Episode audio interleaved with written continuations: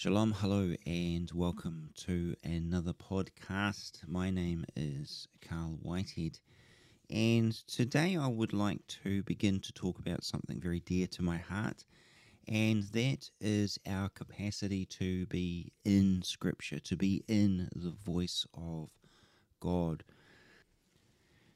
There is a word that we find in the Torah, the first five books of our Bible in the Hebrew that is a recurring theme in the way God talks about people and the way that He indicates to them the level of how they walked with Him.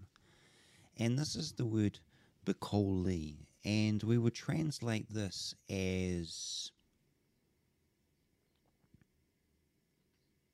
my voice. So, one of the most important places that we find this particular word used is in the book of Genesis, the book of Bereshit, in chapter 26, verse 5, where Hashem is speaking directly about Avraham and he's communicating to uh, the, the level of intimacy that Avraham had with him.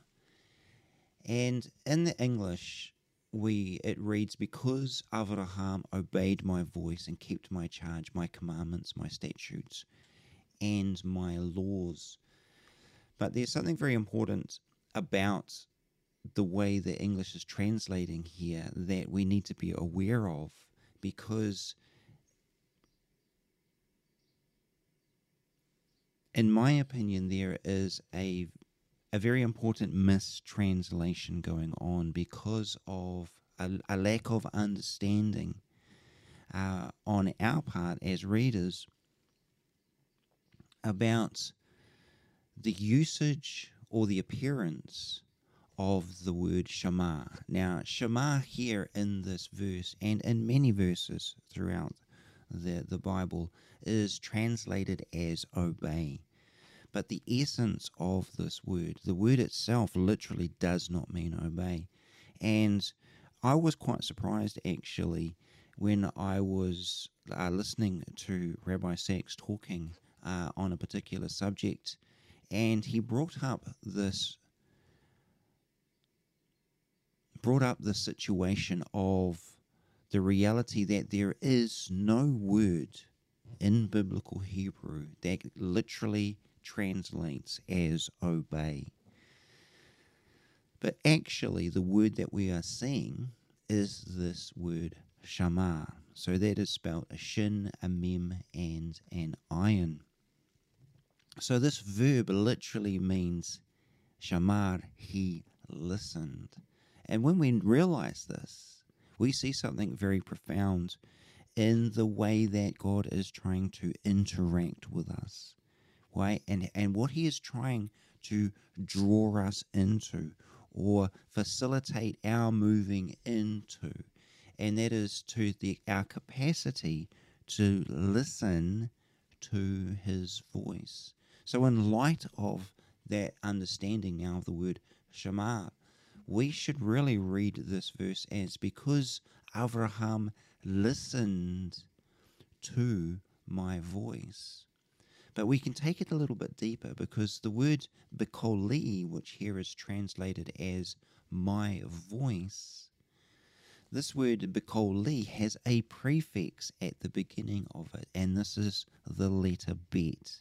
Now, the letter bet itself, when it's functioning as a prefix, in other words, it's attached to the beginning of the word, it is often translated as in or with so here, this word that it's attached to is the word kol. So kuf, vav, lamed. Uh, and in this instance, the vav is not showing because it's not being used here as a vowel marker, but there is an o vowel marker that we see in the Masoretic text markings. So it's bekoli, bekol, bekol with a yod on the end, which tells us that this word can be translated as in my voice. And this is amazing because, again, what does this do? How does this affect the way we begin to interact with what God is saying here? Because this is direct narrative. This is a recording of the direct speech speech between Hashem and Yitzhak. So he's speaking to him using very specific, very particular, very purposeful language. And so Hashem here is using very detailed language to indicate to us the reality of Avraham moved, he walked, he responded to God because he learned how to be in his voice. So he listens. It's not just about obeying, he listens to the voice of God and positioned himself in it. And this was how he directed his steps. This is how he chose to respond to God. So this word, Bekoli, I believe is vitally important to us because it teaches us about the the way we can sit inside the sound of his voice and learn how to listen and learn how to observe the way God's voice interacts with us. And one of the reasons why I want to sort of share this with us is because when we walk with God this way, in other words, when we learn how to respond to Scripture as a living interactive framework that wants to bring us into an environment of relational capacity to move with God, into an environment that facilitates our capacity for a greater expression of life, we need to realize that there is something, there is a facility that is now made available to us to learn how to cope with the struggle of the journey of life. Because life, as we know, and we, we can all testify to this, life itself is a struggle. We are struggling to, to learn. We are often struggling to cope with the things that life throws at us. And things get complicated as well when we start to realize that we are learning to walk with God. How do we respond to Him? Do we have the capacity to even do that? Many people struggle just with that idea. And life itself throws up many things that challenge us. But here's the remarkable thing because the life of Avraham shows me that the challenges of life can be met with a greater surety when we are positioned within his voice, within the sound of his voice, and that that position allows us and gives us the capacity to observe life in a different way. We are beginning to learn how to observe how life works according to the perspective of God. And that has an, a profound effect upon us when we realize that is what is happening. And the other remarkable thing as well is when we realize that Scripture as the voice of God is so powerful in facilitating this process because it allows us to cope or to measure the sound of other voices against that very thing. So we're able to do what? We're able to cope with the chaos of the voices that are often trying to be louder and to captivate and consume our attention as we walk through life. And so something this is something that became very important to me when I realized that it's not the loudest voice that I should be listening to, but it's actually the still quiet voice of God that we find when we position ourselves within His Word.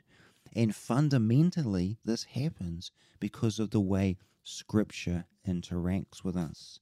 And this is why God is using such profound language here when He is speaking to Yitzhak. He's speaking to the next generation after Abraham, and He's saying to him, Abraham had such success because he knew how to be in my voice.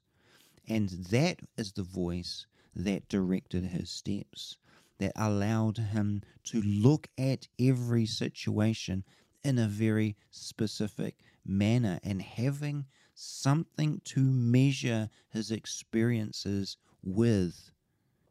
And this is a very, very powerful idea and a very profound tool that we have in our hands every time we turn our hearts to read Scripture.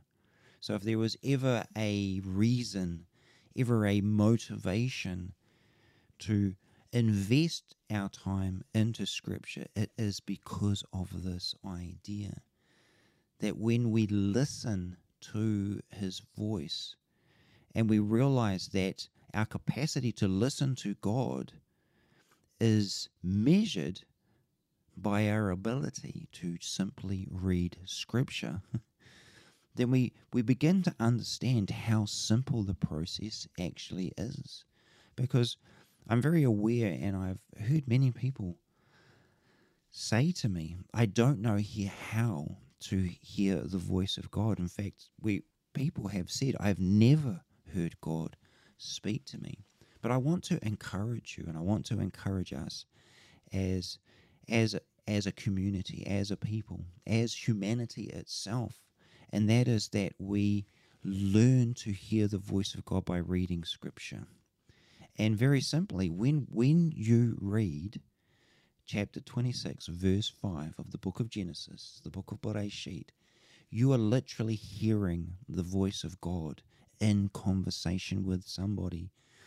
And what that actually entails and means on a personal level is that God is speaking directly with you.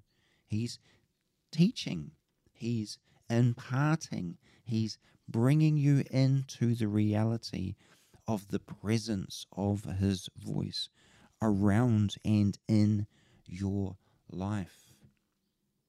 Because Avraham listened and was in my voice, he says. And while I was pondering on this, I realized that in our modern age, one of the things that really does afflict us a lot in our in our social interactions and in the way social media works with technology these days is that it seems that the loudest voices always seem to have the prevailing opinion. And as we can see, that opinion at times is very destructive. And in fact, the loudest voices at the moment are the ones that are complaining the most.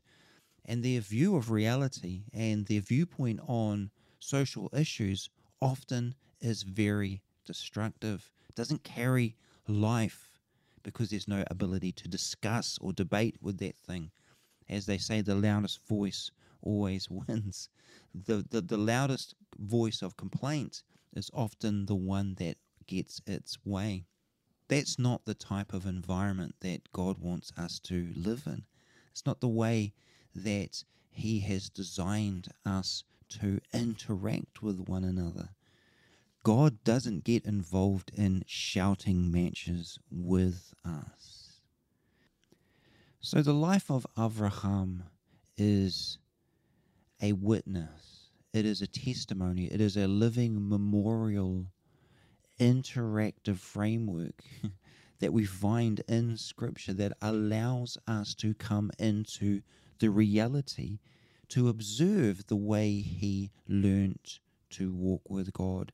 And the reason that it's there is to encourage us, to encourage us in the fact that we can learn how to do the same, that we can learn to what? We can learn to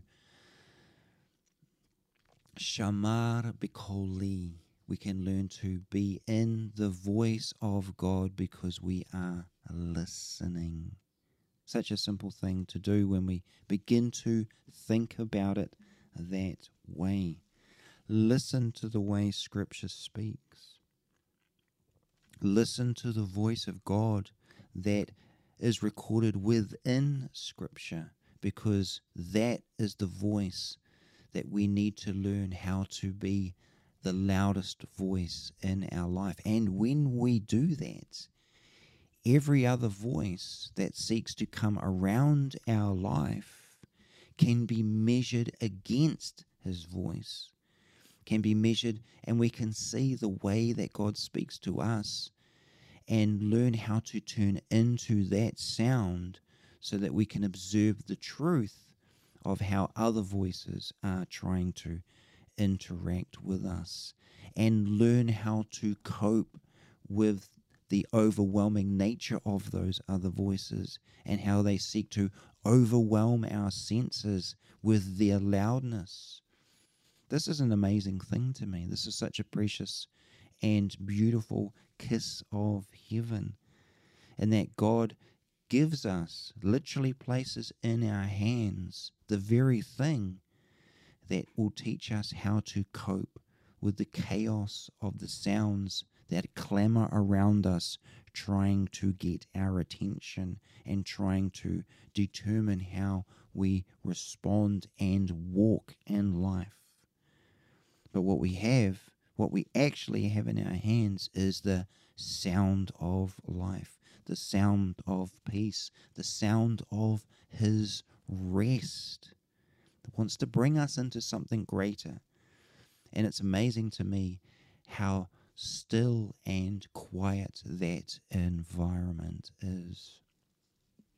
So the next time you find yourself in a shouting match with the world, stop and turn your attention back into the way God speaks through Scripture and allow, and allow the quiet and still environment of His voice to calm you internally so that the face that you present to the chaos around you is one of peace.